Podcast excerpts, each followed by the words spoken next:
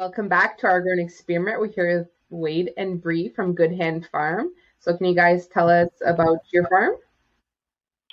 Yeah, for sure. Um, so, first of all, I just want to say thanks for having us on. It's uh, really cool that you're doing this in Sudbury and you kind of like creating this cool community. And um, yeah, just thanks for having us on. It's really cool. Um, should I start or? Yeah, totally yeah. All right, so I'm Wade. Um, I grew up here in Sudbury, and um, I grew up on a cattle farm in Chelmsford. And as a child, I can't say I was into farming. It was not something I wanted to do. Um, and I lived here for 20 years, um, mostly playing music and um, taking photos and doing photography, and that's something I was really in back in the day. And um, that led me to move to Montreal. When I moved to Montreal, I met Bri. And um, after only like a couple months of knowing each other, she convinced me to go farming with her. and I was like, all right, let's do it. So we packed our bags from the city and um, we moved to Mount Forest, Ontario. And we worked at Aldergrove Farm.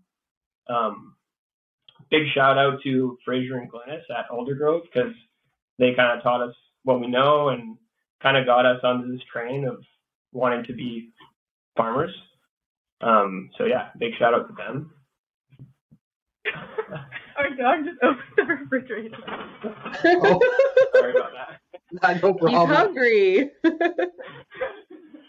um, where was I? Sorry about that. Um, uh, how just how we got into farming. Yeah. And so, stuff. So we farmed there for a whole season, and um, we really fell in love with it. I think that's kind of the point where we decided this is kind of something we want to do together and kind of create a lifestyle around it. Um, so after that, we moved back to the city. Um, I personally worked in a massive hydroponic greenhouse in Montreal. Um, it was on top of a mall, and it was a pretty crazy experience, like going throughout the winter in like a 30 degree greenhouse.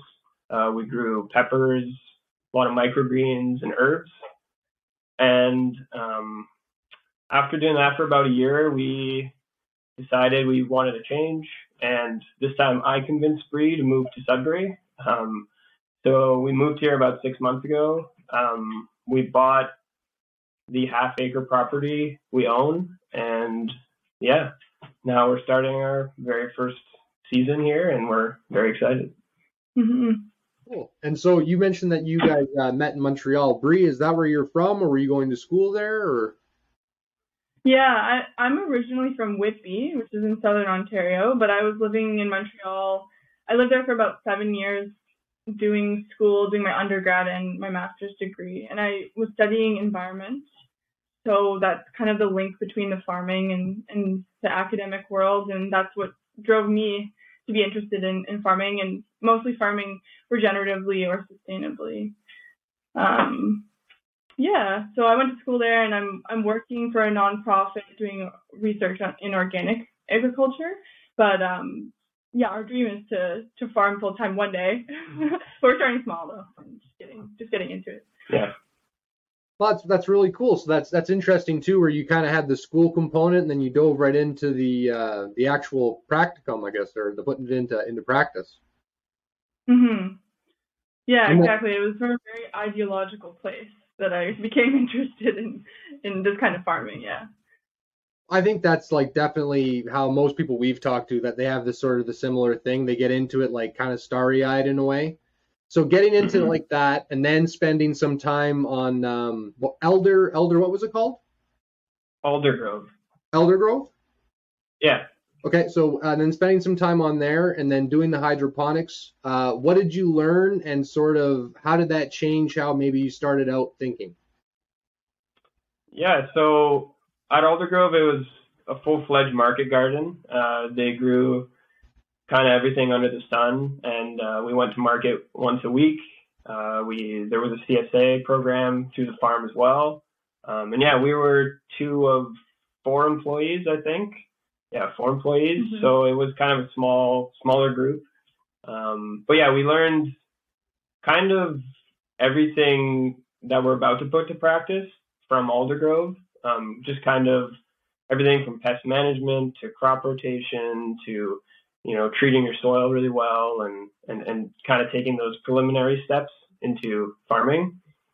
And then for me at uh, the hydroponic greenhouse, I mostly just learned a lot about indoor growing and how resilient plants can be and how you know um, in the middle of winter in Montreal you can grow 40 foot pepper plants and have you know a successful harvest weekly.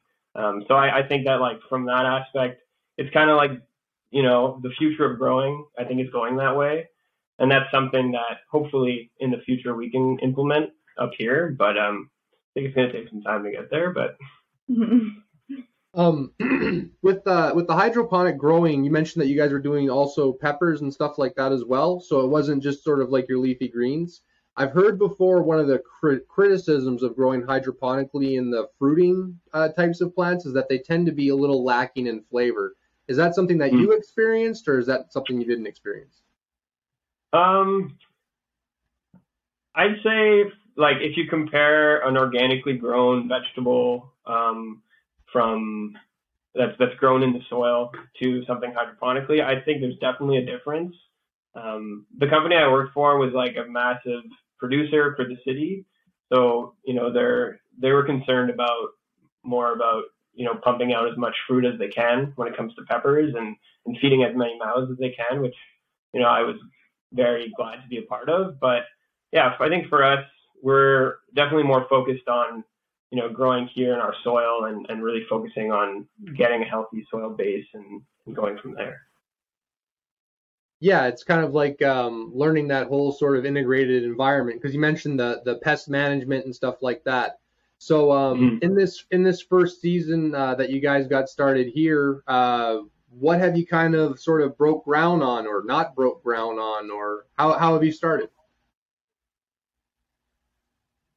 well, I mean, we're just starting with our seedlings at the moment. We've sourced from organic seed companies from across Canada and maybe in states, one or two of them, but trying to keep with the organic seeding. Um, and we kind of retrofitted our small spare bedroom into a uh, like little nursery because um, we moved in here in the fall. We didn't have any time to put up like a greenhouse or any kind of outdoor setup um, for our nursery. So that's where we're starting from. Um, we put some cardboard over some of our grass back in the fall to kind of try to kill kill the grass before we do our um, broad fork, you know, loosening of the soil. Um, yeah, and just pick out where our plots are going to be, and um, we invested in a, a small greenhouse that we will be putting up in the next few weeks, hopefully, if the snow doesn't come back. Um, yeah, we're just kind of experimenting for this first year and just playing around with like we have so many different seed varieties, mostly focusing on tomatoes and flowers, but we have all different kinds of um, vegetables that we're gonna try out. Yeah, and also to add to that, sorry. No, I was just gonna say I'm I'm sure it's gonna be very different because you've worked in farms and everything, but now starting yourselves. With all the knowledge you have, that that'll help a lot. But I'm sure it'll just be a whole different world when you're actually there doing it, right? Yeah. Yeah. Definitely. Yeah, and also like we haven't grown here. We haven't grown in the north. Uh, we grew in southern Ontario, and I have grown in a greenhouse. So there's going to be a lot of challenges, and just learning to grow here is going to be, I think, the biggest one that we're going to have to face. But yeah, mm-hmm. we're excited to we're excited to have our first season, and yeah, there's there's just a lot of work to do, but we're we're definitely ready for it. Yeah, and that's the thing too, right? You got to like start. That's you got to kind of get like get involved and get going with it, right? And like when you said too, when you're first doing your planning and stuff, like you mentioned there, like you have tons of different varieties right now, right? And you kind of mm-hmm. got to start out like that, as as I would think, because you know you got to find out what's going to grow well, what's going to do well here, what's going to do well for you guys, you know, and then say if you if you guys are going to market and stuff, you know what does well at market, right? Mhm. Yeah, and that's the plan. It's it's really kind of like taking this year and just kind of doing it on a very small scale and, you know, trying to sell any extra produce we have, um, you know, just online or having like some type of farm stand on our property. But, you know, I don't think we're planning on going to market this year or anything like that, or you know, having an abundance of food. We just really want to learn and, and get that hands-on experience growing up here, and then move forward and, and keep expanding as the years go on. Yeah, I, mean, uh, yeah, that's exactly what you got to kind of do. Like I know for us too, like we're this would be our fourth season kind of growing, and I feel like we've learned so much, especially in like the last two years. And then last year was our first season growing in a greenhouse, and that for Mhm. us was so crazy because like the the amount of like uh, temperature disparity or how quickly it can heat up in a greenhouse too is like and then then you're thinking like you're worried about too much heat which was something i never really thought about being worried about but you know in the summertime you know your greenhouse like ours would get up to 40 if we don't have the fan and the and the vent open right? So like learning all that kind of stuff and, and what will do well in our greenhouse too. So we've got like this year we finally feel like we've got like a decent plan and we've got like a seedling station we started. We we kind of hit the ground running on that too. We like started our seedlings we put them close to the windows and then they were like stretching a whole bunch because they weren't getting lights. We had to go run out and get lights and all Right. that kind of stuff but we're we're excited for this year because we feel like we kind of will like this year we we're hoping that we'll like grow a bunch where we'll have a lot left over. Like this year we had a lot of pickles. We made a decent amount of salsa and we had a couple of other things. But this year we're hoping to have like potatoes and a bunch of other stuff. We even we built a cellar and all that too for storing it all. So yeah. Nice. And then that's the thing for us too is we're ultimately doing this to feed ourselves first and to you know get a good store for the winter. Um, and then everything that comes with it is just a bonus for us. You know, like the community we build around us and people who are into it and want to talk to us like you guys and you know just everything that comes with it is a bonus because just feeding ourselves is gonna you know be satisfying as it is. Mm-hmm. And I've seen you've made a connection with Nowhere Public House as well, where they've had some of your microgreens. Yeah, we uh, we grew microgreens all throughout the winter.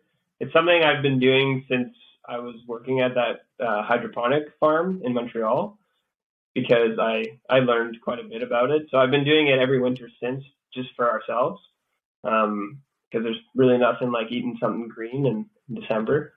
Um, but yeah, so we connected with them and we've been selling what we have to them. Um, they're still you know, growing as well. So it's nice to try and support each other as we're growing. And yeah, it's it's been a it's been a nice relationship with them so far.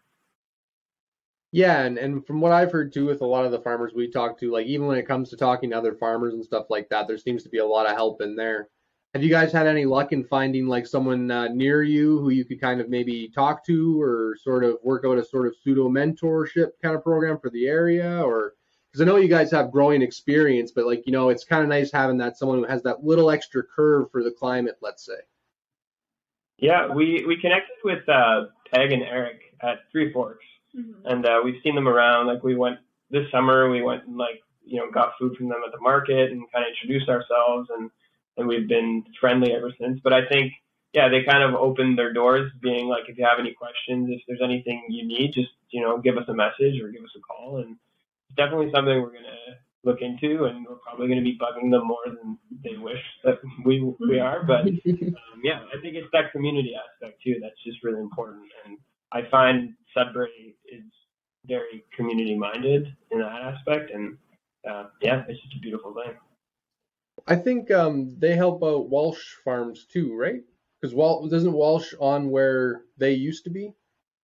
Yeah, they have the new property. but Yeah, I'm, they I'm help- not sure how much. I, uh, th- I thought she said they helped them a yeah, little they bit. might be. I think so. But yeah, even with all the farmers we've talked to, and we've talked to quite a few, it's it's it's pretty much like you're saying, like very community oriented. Everybody wants to kind of help each other, so it's good that you're starting out in an area where you can get a lot of support. Yeah, Mhm. yeah, we definitely feel lucky having that. Um, and it's also like we moved from Montreal, and like the outpour of like community support here is insane when you lived in a city for Mhm. five years because you know you walk down the street in Montreal and no one ever says hi to you or anything. But you know, being here, it's you walk in to anywhere and you know you usually know some people and you can just introduce yourself and it's really easy to make connection that way. And yeah, it just feels feels really homey and, and something we really enjoy. Mhm. And uh, you said that you grew up on a cattle farm. Yeah, I, I grew up in Chelmsford. Um, my grandfather raised cattle. Um, and yeah, I, I lived there until I was 10, I believe, 10 or 12. Um, but yeah, it, it was it was a great upbringing, and my grandmother had like a massive garden, and you know, like every grandmother does. Um, but yeah, it was it was a good experience. But I think that there's something about like growing up on a farm. There's kind of this like resistance to like be a farmer when you're like growing up and when you're in high school. It's like oh, I just want to be like I want to do sports or art and stuff. I don't necessarily want to just like work with my hands and be a farmer. But I think it definitely just came back and swooped me up because I just I don't know I I was really attracted to it once I was older and we went and worked on that farm.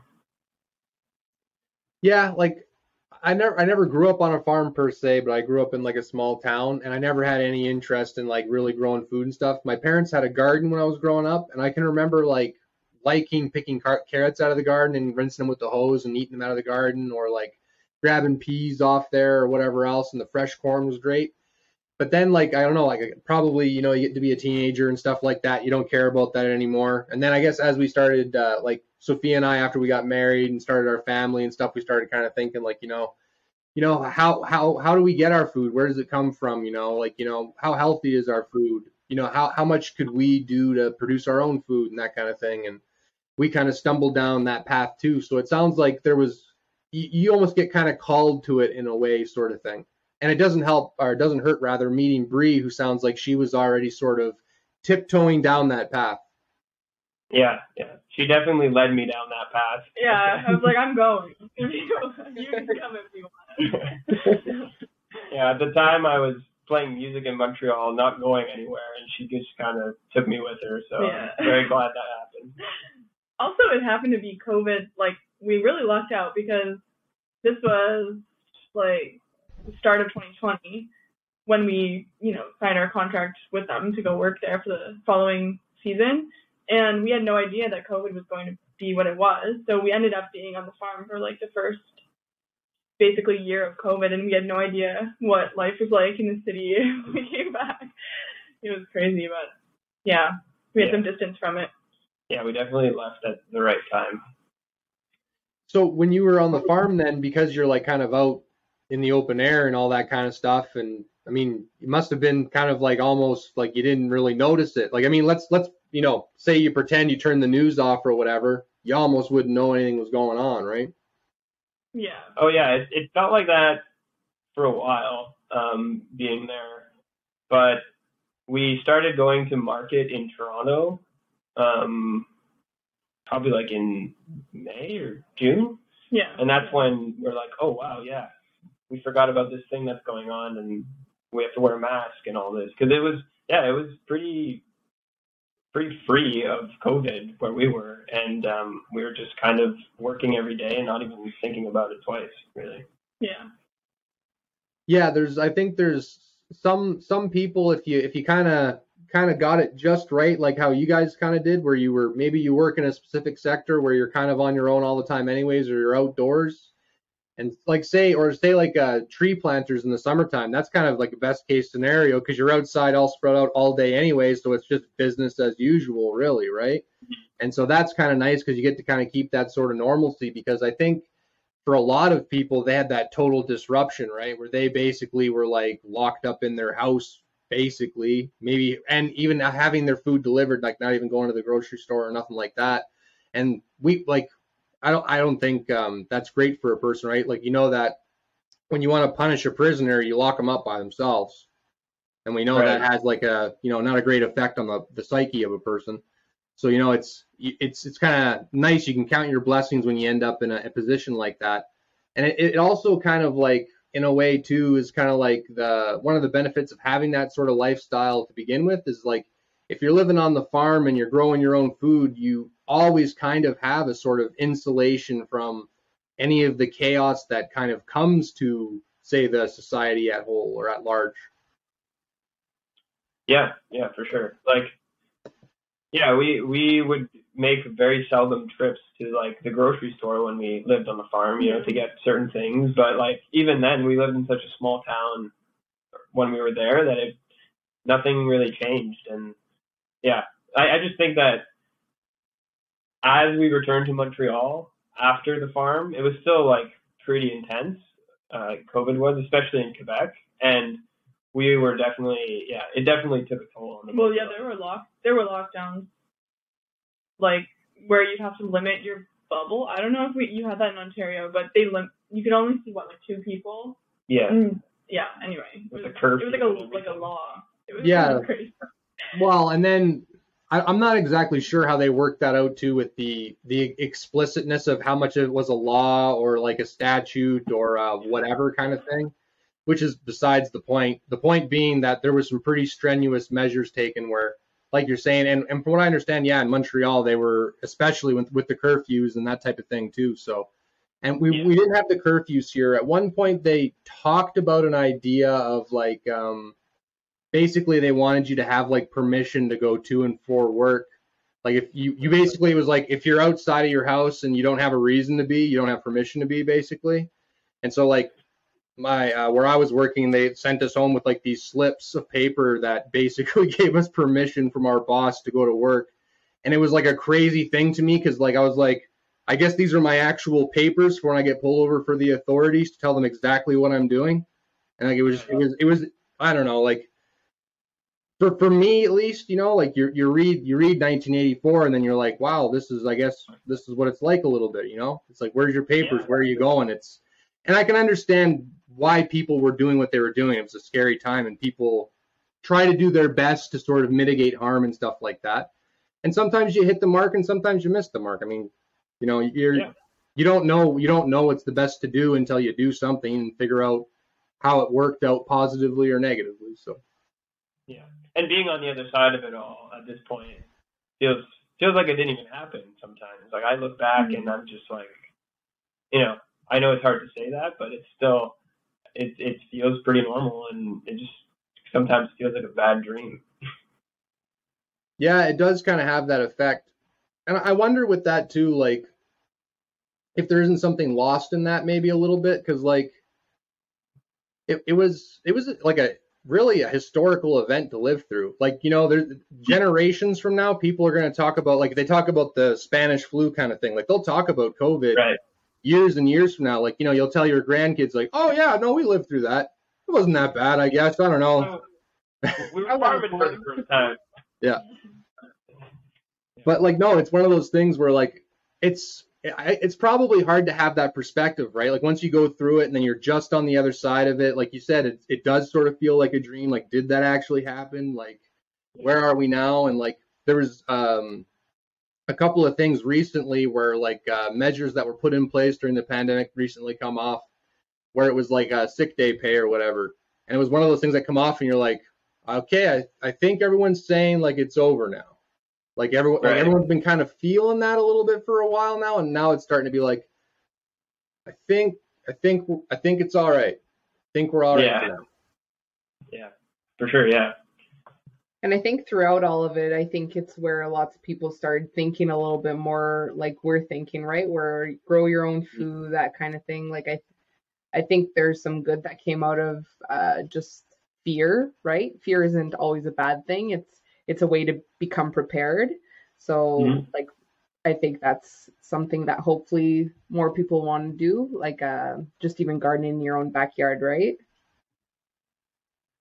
Yeah, I think also a lot of people became more aware of their health and then how healthy the food is that they're consuming. And I think that kind of led a lot of people to wanting to grow their own food or get into farming on like a small, even a smaller scale or just self sufficiency. Because um, it kind of, you know, put that on display in a way that wasn't really before. Well, yeah, exactly. Because like you know, the the best case scenario through a pandemic or otherwise, like just general case scenarios, you want to be as fit as possible or as healthy as possible, right? And so you want to eat as healthy food as possible. And hmm. the more you do in the way of doing that, the less risk you're going to have towards getting sick or developing any kind of disease, providing you're also eating, you know, in proper balance and proportion and all that kind of stuff, and doing a bit of uh, uh, physical activity and whatever else. But yeah, you do all that stuff right, and and like you said, we kind of you're kind of like uh, before like the pandemic, you don't worry about that. You're like ah, eating cheeseburgers, whatever. I'm a couple pounds overweight, and then that hits, and you're like, ah, you know what? Maybe I'll, I don't need that. Maybe I could, you know, use a couple inches off the waistline, and then, you know, it just then you feel better, and you know, like you're right, you're being a little more mindful and all that, and uh, where your food comes more uh, more health oriented and stuff like that. And I think that's a good learning extra or a, a learning experience we all got out of this. Yeah, for sure. Mm-hmm. Yeah. Well, oh, go ahead. No, I was just curious. Uh, going back to Montreal, what kind? What did you do for music? Um, well, I so I moved to Montreal originally to do photography. Um, okay. but I played I played in bands in Sudbury before I left, so I kind of wanted to continue to play music there. Um, I yeah I, I started like a country like project, and I did that in Montreal for a bit, and it it all came to a halt when COVID started. Um, and we also left for the farm, but yeah, um, yeah. So I was just kind of doing a couple of different projects, and yeah, now that I'm back in Sudbury, there's actually a lot of people that I've used to play with that are still playing. So it's also something I kind of want to get back into. Yeah, that's cool. Like, um, I've always kind of like had an appreciation for that. Like, I like especially too. Like, um, we went to uh, Montreal one time, and there was a bar we went to called uh, Do- Les Deux Pierrots. Les Deux Pierrots. And it was like a bar where they had like uh, live music. It was all kind of built around the stage in a way. And it was super mm. cool to be like sitting down. I mean, the music's way too loud, but it's still like cool to be in there in that environment. Like it just feels like a real kind of party environment. And it seemed mm. like they had like regulars that would come there too. And they like, they had like a kind of an atmosphere kind of thing. And it was super cool. So I've always kind of liked like that kind of live music when I could go and experience it. I'm not much of a bar goer anymore, but I mean, like, I, st- I still I still have an appreciation for that. Yeah, yeah, and that's that's also something that attracted us to Sudbury is that yeah, it might you know be a smaller city, but it still has an art scene and a music scene, and these, those are two things that we really you know appreciate and things that we enjoy. So you know, I think we really kind of struck gold moving here because we kind of have the best of both both worlds. You know, we can live um, out here and, and farm and also, you know, drive into the city and you go watch a show at night. And yeah, the balance is just really nice. And I think moving forward with farming, I think the balance is going to be even more important to, you know, take some time to enjoy those things and just, yeah, live a more balanced life. Yeah, and that's actually a good point too. Um, the sort of balance you can kind of get in Sudbury, because that's one of those things that I also think makes Sudbury like a perfect sort of um, hub or sort of center for people doing exactly what you guys are doing. Because you have sort of the the city center of Hud- Sudbury, and then you have all these smaller communities that are generally still or used to be farming communities, and there's still lots of farming land there. And it seems like there's a lot of younger people sort of getting into it and having access to that hub, so like a big city center, a fairly big city center, that you could feed a lot of people and get them going on more towards of a farming sort of type, uh, like more more localist type sort of uh, eating. I kind of mean, and and yeah. because there's there's like I have hope that we could see like a trend towards more localism, local eating, that kind of stuff. And because we have like food festivals here and stuff, and like you mentioned the music culture, like I think there's a lot of that there and I'm I'm hopeful if there's more people who are younger who want to move out of bigger cities and get into the more sort of rural, but they don't want to jump into like the middle of nowhere. This could be like a kind of a cool like mixing spot, right? Where you get the the cool kind of like urban hip music scene mixed in with the kind of cool food that's locally grown and stuff like that. Or if I dream big for Sudbury, that's what I kind of dream big well, even just thinking of Nowhere Public House, they yeah. curate that a little bit, right? So having more yeah. places like that, you know, that would be great. Mm-hmm. Yeah, you really see that in places like Guelph. I feel like with, you know, maybe some time, there could be development of that here. Yeah, and I think that like the beauty of it is Sudbury's big enough population wise to like support something like that. You know, like I I'm a big proponent of you know, I I want to see the downtown grow, and I want to see businesses like we're talking about open to support farmers and makers and growers and people who like to produce goods. Um, I think that like it just Sudbury needs more of that, and I really hope with time that's where it's headed because I think it'll just continue to support people who live on the outskirts but are still connected to the city. Right. And then the other thing that I like about it that we've talked about a lot on here is I like the idea of circulating money in a, in a local economy because it's like everyone kind of gets to touch the same dollar almost. Because and eventually it is going to leave because it's good. You're going to have to go buy something from some big blockchain, uh, blockchain, some big chain store or whatever, right? That's just how it's going to how it's going to be. But if you can if I can like go and give my money to you guys say and buy some produce off of you and then you go take that money and you buy feed off of somebody who's still in town and then they take that money and they give it to someone to buy a cow or or maybe at that point it goes out that's still pretty good. Whereas in other situations you have someone who gets their paycheck they go to the grocery store and that's that dollar just went from their their pocket to out. It's gone now. It's Right. gone to some other big city center. And i kind of believe that like with the way you invest in communities is by doing that, right? Because when you're putting money in the community and spending money in the community, I figure to me that's where you're going to see uh, more likelihood of having higher paying jobs, or at least jobs that are sort of better for a person who wants to have a family, wants to grow a family. And then when you have a place where you have young people who want to grow families, that's when your communities really want to go, right? Because now you have a, nun- a new young generation who's got new ideas. They got some energy. Hopefully, they got a good foundation that you kind of built with this new city kind of thing. And like it's it's cool. Like like like like I don't know. I, I kind of like being hopeful about it because it's we could kind of we're kind of like maybe on the ground floor of this in a way, right? Yeah, yeah, for sure. And like we're really lucky. Like we live in Whitefish, so we're 25 minutes from downtown, and like that's that was a big reason why we moved to Whitefish specifically. Or you know, we wanted to just be within half an hour of, of the city because there's yeah, there's a lot of parts of the city we enjoy, and we lived in Montreal before, so you know, it's nice to get a little taste of you know art and culture every once in a while. So the land that uh, you guys are on, you said it was a half acre. Yeah, so we purchased the half acre in uh, November, um, and this season we're growing on about a quarter. Um, we also have friends who live close by where we're growing with as well. Um, they offered to uh, grow together and to use some of their land as well. So this season we're gonna grow a lot of stuff here. We're also gonna kind of grow some bulk crops, um, some like onions, carrots, beets on their property, um, some stuff that's a little more low maintenance. And yeah, so we are here for now on this half acre, and I think with time and as we progress, you know, we might have to move because of space.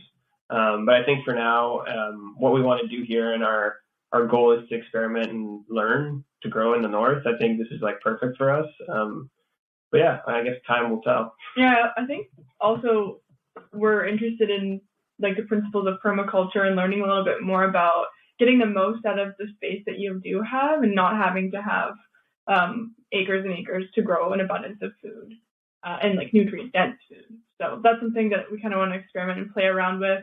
We're going to try to do some interplanting with our tomatoes and maybe some beets, which is something that Aldergrove did really successfully. So yeah, using our space wisely and um, learning more about permaculture or ideas related to permaculture.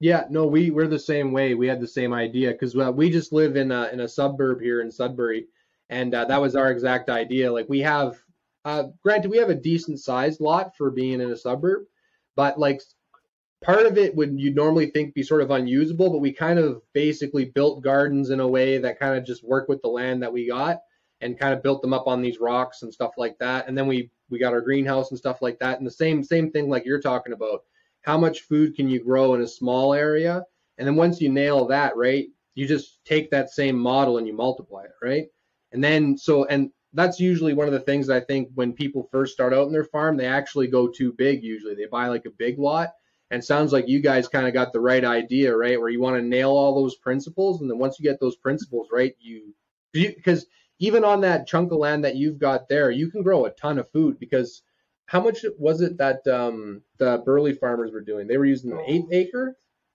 Was it an eighth acre? It was less than a half acre. Less than a half acre, and I think it was eight thousand pounds of produce. Yeah, like they were growing lots. Yeah, they they were a really good interview. They they had like lots of information, especially about growing peppers and stuff like that. And then uh, Superior Gardener there too. She's also really good at like uh, interplanting and stuff. She uses that um, Square uh, square foot method. the Burley Farmers same thing. It's the Market Gardener. It's uh, I can't remember the name of the author, but anyways, that's uh, this guy, the Market Gardener. He's he's well known, I guess, in this sort of space, and he has this idea, at least according to the Superior Gardener, where you you, you plant basically on a square foot sort of base, and so you can plant so many of this in a square foot and so many of this, and how they kind of all fit together. And her garden looks pretty good. Like she's got it all filled in the right way, and she does a pretty good job of managing like the the canopy. So like they're growing all kind of at the right time where nothing's overshadowing anything else. Like it's it's cool to see it done. We haven't nailed it yet at all, but but we've we've seen them do it, so we know it can be done. Yeah, yeah, for sure.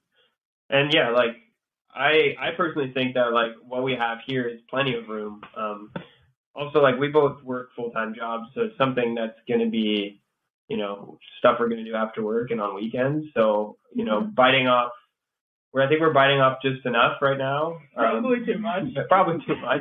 It's always But too I just much. think,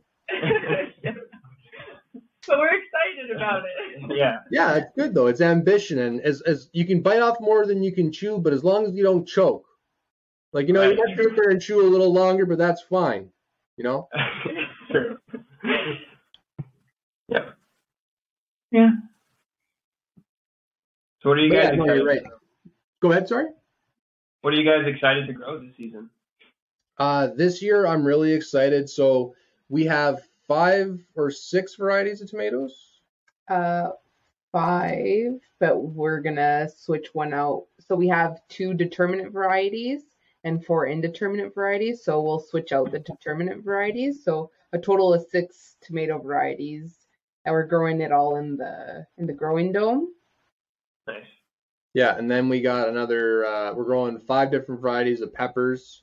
When we first planted them this year, we had. Uh, I planted them in like soil, like just dirt I took from the dome, instead of putting them in Pro-Mix, which I should have just done from the get go because it's a nice sterile start, right? And I had it in the soil and you know whatever I got going on in my soil in the dome, right? So, anyways, we had a few that didn't germinate. I'll So we, right back. so we had a few that didn't quite germinate, so we ended up planting a bunch. Now we've got like I think we had 46 or 42 of one kind of tomato, and then so now we've got like kind of like too many of one, and then and then just the right amount of the other and stuff like that. So we'll probably end up just giving away a bunch of seedlings to friends or something like that, or or we'll just plant more. We thought about getting maybe just pots and putting them around. Yeah. But um, we're excited for the the peppers and the tomatoes because uh, the peppers would be kind of cool because they're a little bit spicy. We can mix them with salsas. Um, a couple of the tomatoes we're growing are actually uh, tomatillos. So they're the Mhm. they're like little tomatoes with uh, like a like a uh, like a skin on them kind of thing, like a shell. It's not the right thing. Yeah. I think you know what I'm talking about by the look of you. for sure. um, Okay, so anyways, I guess they're usually used in like a salsa verde, and um, so that's what we're gonna try to plan to use them from. And so when we picked some of the varieties that we're gonna have in the dome, we sort of picked them on a color palette sort of thing. So there's gonna be like um, red and green and yellow and purple and like a few different colors in there. And we hope we hope like when it fills out, it's gonna you're gonna have like these kind of like color pops everywhere. Like we're hoping it's gonna really look nice in there. And then Cool, um, yeah. this this year I'm excited too for growing. Uh, we're, we're gonna try to grow a bunch of, of uh, potatoes. We're gonna try to grow them in like towers. Again, trying Mhm. to grow in as little space as possible. Um, we've got a box that we tried potatoes in last year. We're gonna use for onions this year.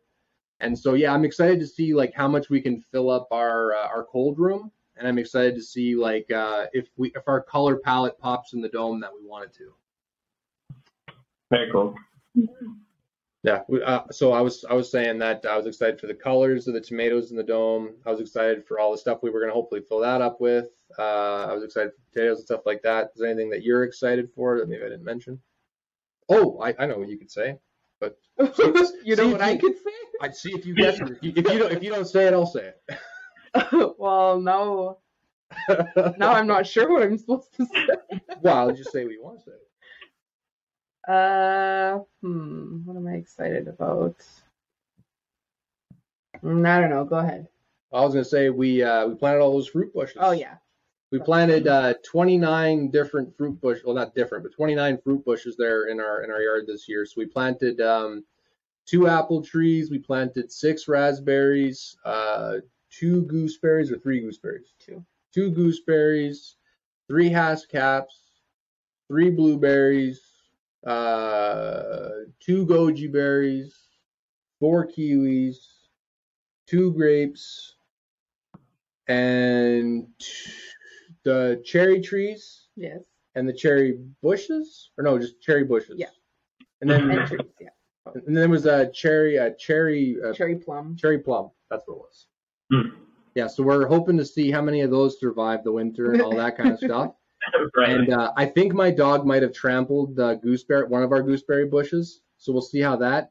But I don't think she trampled anything else. So I think, I think most of the bushes have survived. The trees look good, and the trees apparently are the harder to grow.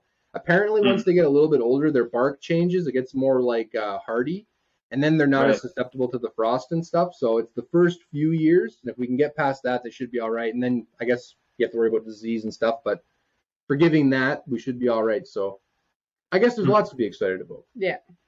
yeah, for sure. Do you have any experience with that kind of thing, the fruit bushes and trees, or is it more uh, in the soil with the garden? Yeah, I, I have no experience. No fruit, yeah. Actually, but would love to plant some. Um, the only thing I'd be concerned about is pests, like coming to eat the fruit. Bear. That smells amazing. yeah, Mm. bears, potentially, um, or like, yeah, deer maybe. Mm. But um, yeah, I would love to plant. There, what's the farm thing that's right around here? Beautiful field. Yeah. Is that where you got? Yeah, your- from Phil there, yeah. Nice. Nice. Yeah, we're kind of lucky too because we're in the suburb too where we do see bears, but usually they're kind of uh, like backed on different areas. Like we don't have access to like any of the the bush basically in the suburb. So like they'd be kind of out of place to go into our backyard. I mean, not to say that they wouldn't go back there if they thought there was a decent food source, but we got a dog in the backyard, so that's kind of a deterrent. And then um, as for like the other stuff, like birds and stuff, we planted probably enough where if those bushes really get going, we'll probably still get a decent amount for ourselves off there as well. Like I'm not Yeah. super worried about it because we're in the city too. Like there's a lot of noise and stuff, but who knows? Maybe we'll have a backyard full of birds and stuff like that. Well, that's kind that's kind of what we want in a way is Yeah. Yeah. kind of like an ecosystem, right? Where we do have Right. Yeah. pollinators coming here and doing their thing. Yeah, that's true because we're planting a bunch of flowers too. I forgot we did a flower bed too. We the last couple of years we basically like added a garden bed or two or More. a flower bed. I, I spent like we we yeah we've basically like just all we've been doing is building these last three years. This year we're growing stuff and I think no I, I made a couple of projects for this summer. We'll we'll see. Uh, like I'm, I'm sure you guys know too, right? Like you always got like another project or another plan. You're like, oh wait, no, we could do this, or oh this was cool, we could do this, or like, oh no, that was a good idea, we could build on that, or you know, you kind of Yeah. Oh, for sure. The list is, is very long, especially for the springtime coming. And like, I've just been biting, biting at the bit for the snow to be gone, so that, that our hoop house can go up and we can start moving some seedlings into the hoop house and kind of getting some space back in our house.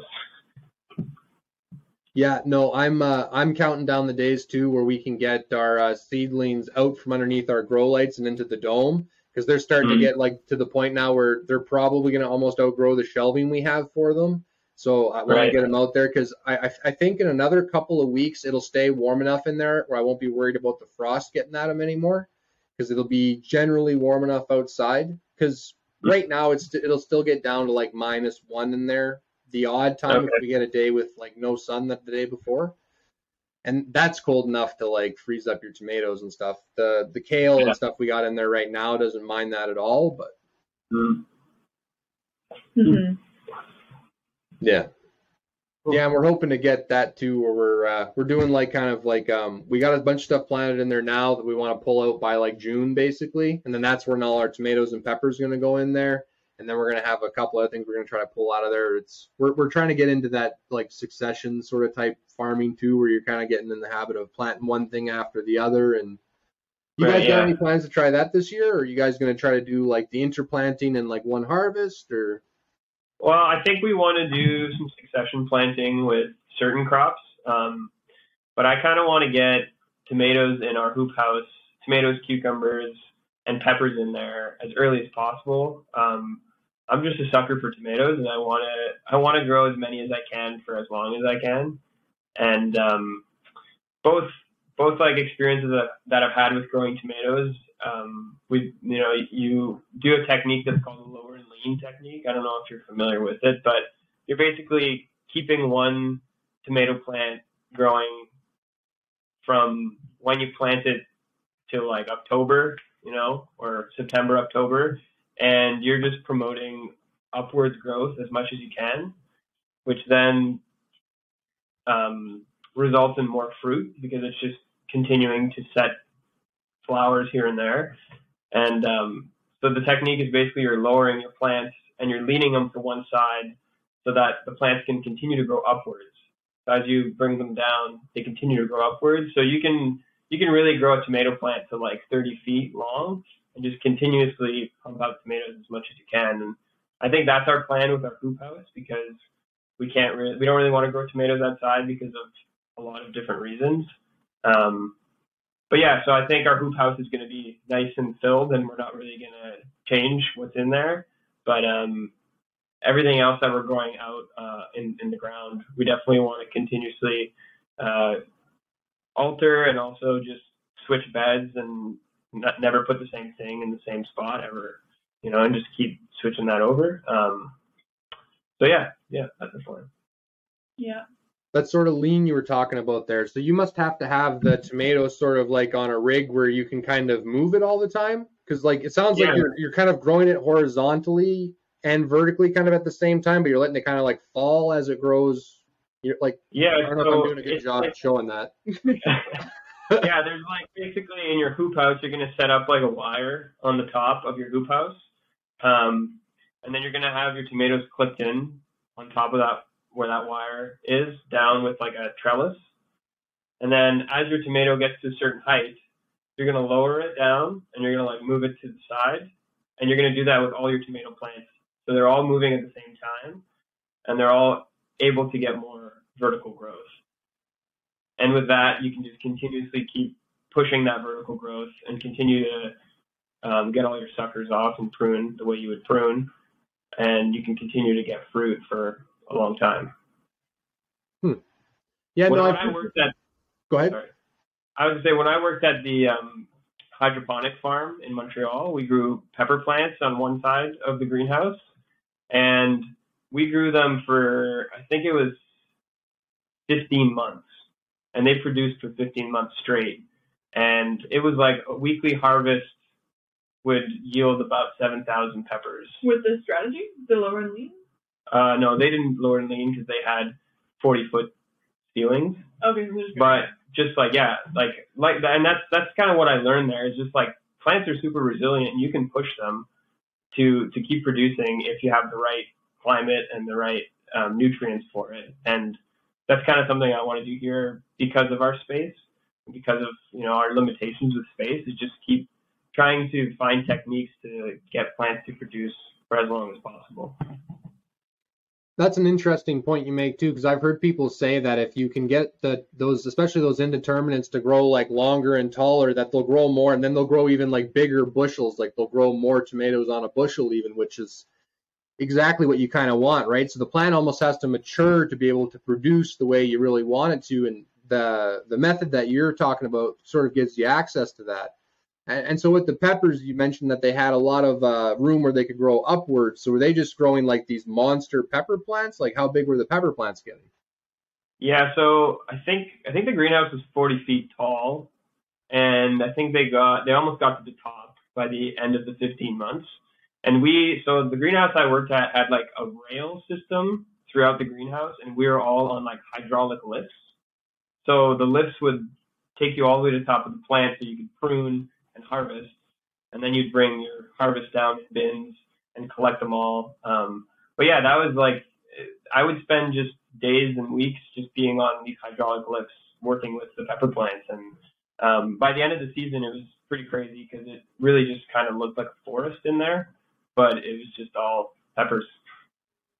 I I like so like you're talking about like a over a 30 foot tall like a pepper plant. Oh yeah, yeah. I never even like that's like that's a pepper tree. I never even thought that was fucking possible. That's pretty. I mean, I, I encourage you to I encourage you to look it up. It's pretty it's pretty crazy. Yeah, 15 months. Yeah, because like I've I, I've never had we haven't been very good at growing our peppers so far. So I, I've I've seen a 30 centimeter tall pepper plant. I thought that was pretty cool. I thought that was pretty amazing. So 30 feet, holy hell! Uh, yeah, that's that's Yeah, pretty and, like- cool. Go ahead.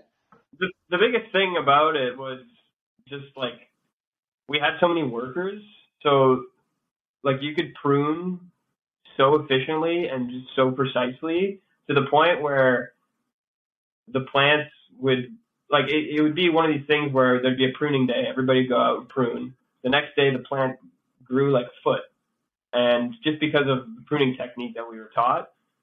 And then after that you would just kind of repeat that every week where you prune, harvest, and it would grow, prune, harvest. And then by the end of the season, our only goal was to stress the plant out as much as we could, because then it would produce way more fruit.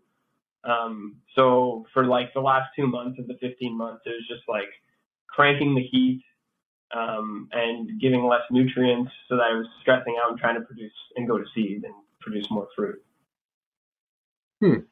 And then when you first started the those pepper plants out, were you doing like lots of like um, topping or like low stress training to kind of like spread out the canopy on them, or how did you sort of structure them in the beginning?